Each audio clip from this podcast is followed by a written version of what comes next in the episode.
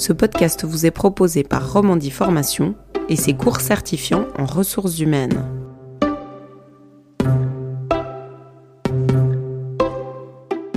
Aujourd'hui, on écoute Guillaume Alexandre, ce qu'on appelle Senior Talent Sourcer. Ça veut dire que je travaille avec des recruteurs internes pour aller faire le sourcing pour eux, c'est-à-dire que un bon recruteur, pour pouvoir euh, recruter, il a besoin tout simplement de candidats. C'est comme un chef de cuisine, hein, si on veut sortir un grand plat, il vaut mieux avoir des bons produits au départ. Lorsque on n'a pas les bons candidats qui sont arrivés par les autres différents canaux d'attraction que peuvent être euh, les annonces, les cooptations, tout ça, euh, qu'est-ce qu'on fait ? euh, Et maintenant, on a euh, de la donnée qui est disponible en ligne, il y a des dizaines de millions de personnes, enfin centaines de millions, parce qu'on est à huit cent dix millions de profils sur LinkedIn, donc euh, qui sont là. Euh, et, euh, et moi, mon job, c'est de comprendre quel est le besoin du manager qui recrute et d'aller identifier, contacter et engager ces gens-là dans le but de les transformer en candidats. Lorsque ces gens-là sont devenus des candidats, c'est le recruteur qui prend le relais ou la recruteuse et qui fait passer les entretiens pour savoir est-ce que c'est réellement la bonne personne, plutôt sur la partie... Euh, ce qu'on appelle soft skills et les personnalités, et cetera. De quoi est-ce que justement cette automatisation finalement en amont du, du recrutement, de, de quoi est-ce que c'est symptomatique ? C'est une réponse à la, à la pénurie de talents ou à la mondialisation finalement des postulations ? En fait, c'est une évolution euh, logique et normale de la digitalisation totale de notre société. Euh, en fait, avant, quand on voulait recruter, on faisait quoi ? On mettait une annonce dans sa vitrine. Euh, et donc, ce qui voulait dire que les gens devaient, un, passer devant, deux, le voir, trois, rentrer. Après, on l'a passé dans le journal, parce qu'il y avait plus de gens qui, pass- qui lisaient le journal que de gens qui passaient dans la rue. Après, c'était, c'est devenu sur Internet, donc c'est devenu sur des job boards, donc des job up pour la Suisse, mais Monster, Indeed et tous les autres. Mais ça veut toujours dire qu'on attend, on crie vers les gens en disant « je recherche quelqu'un » et on attend en retour un comportement qui est de venir. L'autre opportunité, l'autre possibilité qu'on avait, c'était de passer par un cabinet de placement, dont le job était tout simplement de passer beaucoup d'annonces, de récupérer beaucoup de candidats, de qualifier cette donnée en interne pour savoir ce qu'ils avaient et de revendre cette donnée aux gens.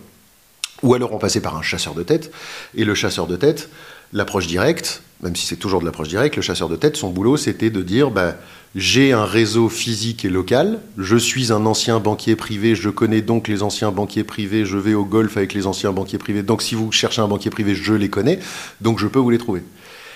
C'est à chaque fois une reconstitution de la donnée. Maintenant, la donnée, elle est disponible. On a huit cent dix millions de profils sur LinkedIn qui sont structurés, cherchables.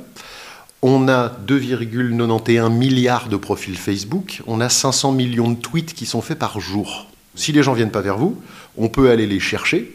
Et maintenant, on a la capacité technique d'aller les identifier et donc de faire le job que l'annonce n'a pas fait. Et sur certaines positions, quand on est sur des postes qui sont... Euh, extrêmement niche, ou alors on veut aller chercher une expertise très particulière, ou on veut avoir une expérience très particulière, on peut aller maintenant, aller identifier le marché, voir qui fait quoi, où, quand, comment. On a suffisamment d'informations pour voir ça, donc on a une compréhension du marché beaucoup plus fine, et en fonction de ça, on peut aller identifier les quelques personnes qui vont venir, j'ai envie de dire a priori, faire la différence chez vous. Alors moi, je suis recruteur dans une entreprise, je fais appel à vos, à vos services. Comment est-ce que ça se passe, le sourcing concrètement ? Sur quels critères est-ce que vous, euh, vous, vous recrutez ? Avec quelles données ? Je vais démarrer par discuter avec le manager ou la manager, c'est-à-dire la personne qui va recruter au final. Donc moi, je suis là pour travailler en collaboration avec ce manager pour l'aider à résoudre son problème. On va se mettre d'accord sur exactement ce qu'on recherche, donc on va vraiment pousser sur ce dont on a besoin, mais également, comme moi je fais toute la partie engagement, sur... pourquoi est-ce que quelqu'un devrait quitter son emploi, ses collègues, ses projets, tout ça, pour venir rejoindre cette équipe, cette entreprise ? Donc je vais partir en phase d'identification, je vais aller identifier sur le marché, sur la base de ce qu'on s'est dit, euh, les personnes qui, selon la, dé- la compréhension que j'en ai eue, correspondent. Mais je vois ça vraiment comme euh, tirer à l'arc. Euh, moi, on m'a fixé une cible au départ, et moi je tire à l'arc. Sauf que entre... Ce, que le manager, ce dont le manager ou la manager a réellement besoin, ce que cette personne a réussi à s'exprimer, ce que moi j'ai compris, ce que le marché a à offrir, ce qui existe, ben on va dire que la cible elle bouge et qu'il y a un petit peu de vent. Donc je vais toujours viser par rapport au centre qu'on s'est dit, et viser un peu en haut, un peu en bas, un peu à droite, un peu à gauche. Et en fait, on va se voir une fois par semaine, et on va discuter une fois par semaine. Moi, je vais aller identifier des gens. Sur cette base-là, les gens vont me dire, le manager va prendre le temps de regarder les profils. Ce sont des profils publics, c'est de la donnée publique, il n'y a rien qui est... Voilà, est, tout est disponible. Regarder ces profils et dire, bah, voilà ce qui m'intéresse. Sur cette base-là, peut-être que ce ne sera pas exactement au centre que ce qu'on s'est dit, mais ce n'est pas grave. Je vais, un, évidemment, contacter les gens où on a dit que c'était bon, et retrouver une deuxième liste sur la base des informations qu'on s'est données. Donc il y a vraiment une co-construction du recrutement ensemble. Le recruteur est toujours, j'ai envie de dire, sur la, le siège du copilote à côté, et là, pour être présent à chaque rendez-vous, euh, et savoir exactement ensuite, parce que c'est cette personne-là qui va faire passer les entretiens avec le manager. Comment est-ce que vous, vous percevez euh, l'évolution du recrutement? Comment ce management euh, scientifique ou euh, cette tête justement des smart data pour, euh, pour, euh, pour recruter, euh, quel regard est-ce que vous portez sur, euh, sur le recrutement? Alors moi, le, le, le regard que je porte, c'est un vrai regard qui devient de plus en plus égalitaire. On sort de « je suis une entreprise, j'ai un poste à pourvoir, venez, vous, simple candidat, entre guillemets, vous prosterner euh, et venir chez moi », en mode euh, avec des questions du style « pourquoi est-ce que vous avez envie de rentrer chez nous ?» Parce que là, la question, elle ne se pose pas. « J'ai pas envie de rentrer chez vous, c'est vous qui venez me voir. » Donc c'est totalement différent. Ou en vrai, une, une vraie mise à pied égalitaire de se dire « on est, on a une entreprise qui a des challenges. Pour les remplir, on a besoin de certaines compétences. Il y a des gens qui ont ces compétences. » Qu'est-ce qu'on peut faire pour s'assurer que ces compétences arrivent en interne? Donc c'est juste une, une mise à pied totalement égalitaire de qui a le pouvoir dans les entreprises, qui euh, fait quoi, et de se dire qu'un employé n'est pas un subordonné de son entreprise, un employé est tout simplement un co-constructeur de la stratégie globale d'entreprise. Dans plusieurs euh, grandes entreprises, voire multinationales, euh, quand on recrute, généralement, c'est des algorithmes qui, qui font déjà un premier tri. Euh, souvent, il y a des, euh, il y a aussi, on, a, on a contact avec, euh, avec des chatbots avant de finalement passer un certain, une certaine étape et d'avoir un humain euh, en, en, en face de lui. Comment est-ce que ce management scientifique ou ce, recrut, ce recrutement par, euh, par les données a changé le métier de, de recruteur? On a une majeure partie des systèmes où on va voir les candidats arriver tout simplement par qui a postulé le premier. On a certains systèmes, et des fois ce sont les mêmes systèmes, c'est juste est-ce qu'on a racheté le module qui va en plus, et cetera, qui ne va pas filtrer les gens par ordre d'arrivée, mais qui va donner un score de pertinence. D'accord ? Ce score de pertinence, il va être déterminé à partir de quoi ? euh, Donc, encore une fois, hein, les candidatures ne sont pas rejetées automatiquement par le système, ce serait illégal. Toutes les candidatures qui sont envoyées arrivent vers le recruteur. C'est l'ordre dans lequel le recruteur va les voir qui, va, qui peut différer. Okay ? Donc, il va voir, ou elle va voir en haut, des gens qui ont un score déterminé par l'algorithme étant haut. Généralement, ce score est déterminé par les mêmes leviers de ce qu'on appelle « search engine optimization », c'est-à-dire des leviers de mots-clés, tout simplement. Est-ce que le nombre de mots-clés va correspondre? À partir de ce moment-là, le recruteur va choisir euh, parmi les profils. Pour moi, le gros biais gigantesque de faire ça, évidemment, c'est que c'est pas parce qu'on a un score qui est faible qu'on n'est pas bon. Parce qu'on ne parle pas à des humains à ce, à ce stade-là. C'est de la donnée qui est analysée par un système. Il y a plein de choses qui rentrent en jeu dans ces algorithmes-là, et en général, le problème, c'est d'y faire confiance. Donc moi, j'appelle de mes voeux à ce que les recruteurs, ils fassent leur job, peut-être qu'ils regardent les premiers en premier, mais qu'ils aillent jusqu'au bout et qu'ils regardent tout. Parce que c'est pas parce qu'on a un profil, un C V qui est mal fait, parce que ça peut arriver d'avoir un C V mal fait, qu'on n'est pas quelqu'un de bien. Alors moi, je suis disponible sur, euh, sur le marché, je recherche euh, un emploi. Comment est-ce que je dois faire pour euh, finalement avoir euh, le profil attrayant qui va attirer l'attention des algorithmes? Si on postule avec son C V, ça va être de faire un C V où on est à peu près sûr qu'il va être bien lu par les algorithmes. Techniquement, pour l'avoir étudié, évitez les C V faits sur PowerPoint. Le problème, c'est que la lecture des PowerPoint par le système, c'est ce qu'on appelle du parsing en anglais, euh, elle est pas au top. Okay ?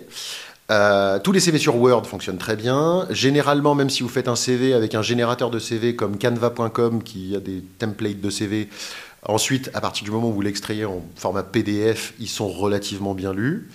Il faut essayer de faire un C V avec... Alors moi, je suis un partisan. Je sais qu'il y a des gens qui font des C V par compétences. Euh, on va être clair. Tout ce qui est euh, genre euh, management, et je me suis mis cinq étoiles... Un système, il n'est pas capable de comprendre les systèmes de classification d'étoiles. Les classifications où il y a des gens qui vont mettre sur leur C V un petit rond en disant je, suis, je maîtrise l'anglais à quatre-vingt-dix pour cent, et cetera. Non, vous marquez anglais bilingue, si vous maîtrisez. Vous mettez les mots qui vont en face, parce que les systèmes vont beaucoup plus facilement comprendre des mots que des, euh, que des images, que des graphiques, que des choses comme ça. Comment est-ce qu'on règle la, la question des biais en termes, de, en termes de genre, en termes de prénom, de compétences? Comment on, comment on corrige les biais de ces algorithmes? C'est pas facile. C'est un choix réel. Il y a des techniques, notamment des, certaines que j'ai mises au point sur LinkedIn Recruiter pour y arriver, parce qu'il y a des fonctionnalités cachées dont on n'est pas au courant. C'est-à-dire que LinkedIn va savoir si on a face à nous un homme ou une femme, et on aura par page de réponse sur LinkedIn Recruiter un pourcentage d'hommes et de femmes qui correspond à ce qu'il y a sur le marché. Pourquoi ils font ça? Donc ça veut dire déjà qu'en en faisant ça, ils trichent sur l'ordre des résultats. L'ordre des résultats n'arrive pas en fonction du nombre de mots-clés, mais c'est normal parce que statistiquement, les femmes, si on prend ce cadre-là, selon les études, ont trente pour cent de mots-clés en moins. Il y a un biais de sous-estimation, donc il y a moins de mots-clés. Donc forcément, l'algorithme de base, s'il se base uniquement sur les mots-clés, aura tendance à discriminer les femmes négativement. Mais parce que la data de base, elle n'est pas propre. Parce qu'on ne part pas avec exactement les mêmes profils. Deuxièmement, les femmes, en moyenne, postulent quand elles savent faire cent pour cent d'un job. Les hommes postulent quand ils savent faire soixante pour cent d'un job. C'est une étude Hewlett-Packard de deux mille onze de mémoire.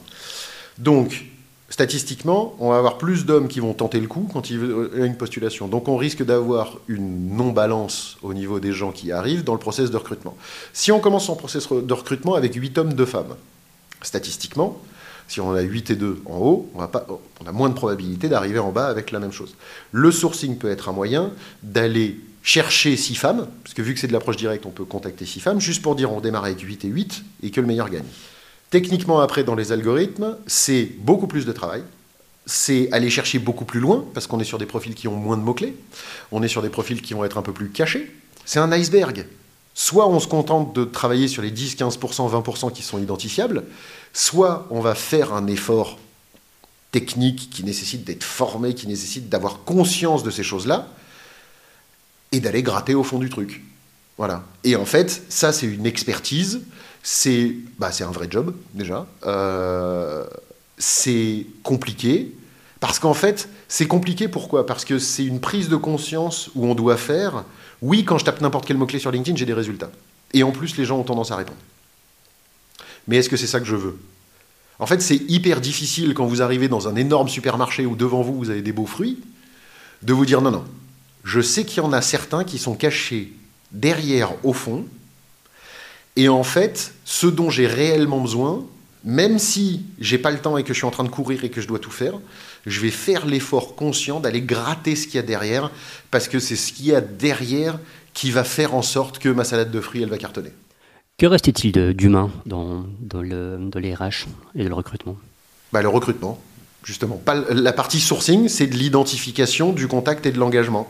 Moi, je parle avec de la donnée. Une fois que j'ai identifié une liste de gens qui correspondent, je dois faire un énorme... Enfin, je dois vraiment énormément travailler, j'ai vraiment poussé ça, sur la partie engagement, de pourquoi quelqu'un va répondre. Je vais contacter des gens qui ne cherchent pas de boulot, qui n'ont aucune intention de changer et qui sont très bien dans leur job actuel. Donc il va falloir que je sois très sympa et que je, j'amène devant les bons arguments pour que ces personnes-là viennent se poser les questions qu'ils vont faire. Donc là, déjà, il y a une énorme partie d'humain sur cette partie-là. Mais ensuite, l'humain, il va rentrer en compte ben, quand on va rencontrer les gens. Parce que c'est un humain qui travaille avec un humain. Des fois, il faut savoir recruter la personne qui sait moins bien faire le job sur le papier. Effectivement. Mais qui va mieux s'intégrer en interne. On a bien compris l'intérêt du sourcing dans le cadre du recrutement. Est-ce que cette euh, technique, elle s'émancipe dans d'autres, dans d'autres champs, à l'entreprise, pour euh, mesure de performance ou une meilleure compréhension finalement de, de comment fonctionne euh, organiquement l'entreprise? Alors, il y a tout un pan qui émane du sourcing, qui va être ce qu'on appelle euh, notamment le talent intelligence. C'est encore une étape au-dessus. Le talent intelligence, c'est quoi? C'est on a accès à cette donnée, d'accord? C'est quelles sont les décisions stratégiques d'entreprise que nous devons prendre, non pas en fonction de nous, mais en fonction des talents. Exemple, je veux aller euh, mettre une nouvelle usine quelque part? Où est-ce que je l'installe? Dans quel canton? Donc je peux avoir des, des, des... Si je reste en Suisse, je peux avoir des considérations financières, fiscales, immobilières, de savoir où je la place. Mais euh, y a des bassins d'emploi. Tout le monde sait très bien que si vous cherchez du monde en pharma, il y en a un petit peu plus à Bâle que, ou à Zoug, pour certaines, pour certaines choses, qu'au fond des Grisons. Parce que vous pouvez monter la plus belle usine du monde, au bout d'un moment, il va falloir mettre deux gens dedans. Ça peut être des décisions stratégiques du style euh, que font nos concurrents. Il y a, y a un nombre d'informations qui peuvent être disponibles en ligne qui sont euh, folles. Donc il y a des gens maintenant qui travaillent en business intelligence, okay, en talent, ce qu'on appelle talent intelligence, pour déterminer bah, déjà avant de lancer un poste, est-ce qu'il y a des gens? C'est encore un, un nouveau champ d'application sur ces, sur ces parties-là. Ce podcast vous a été proposé par Romandie Formation et ses cours certifiants en ressources humaines.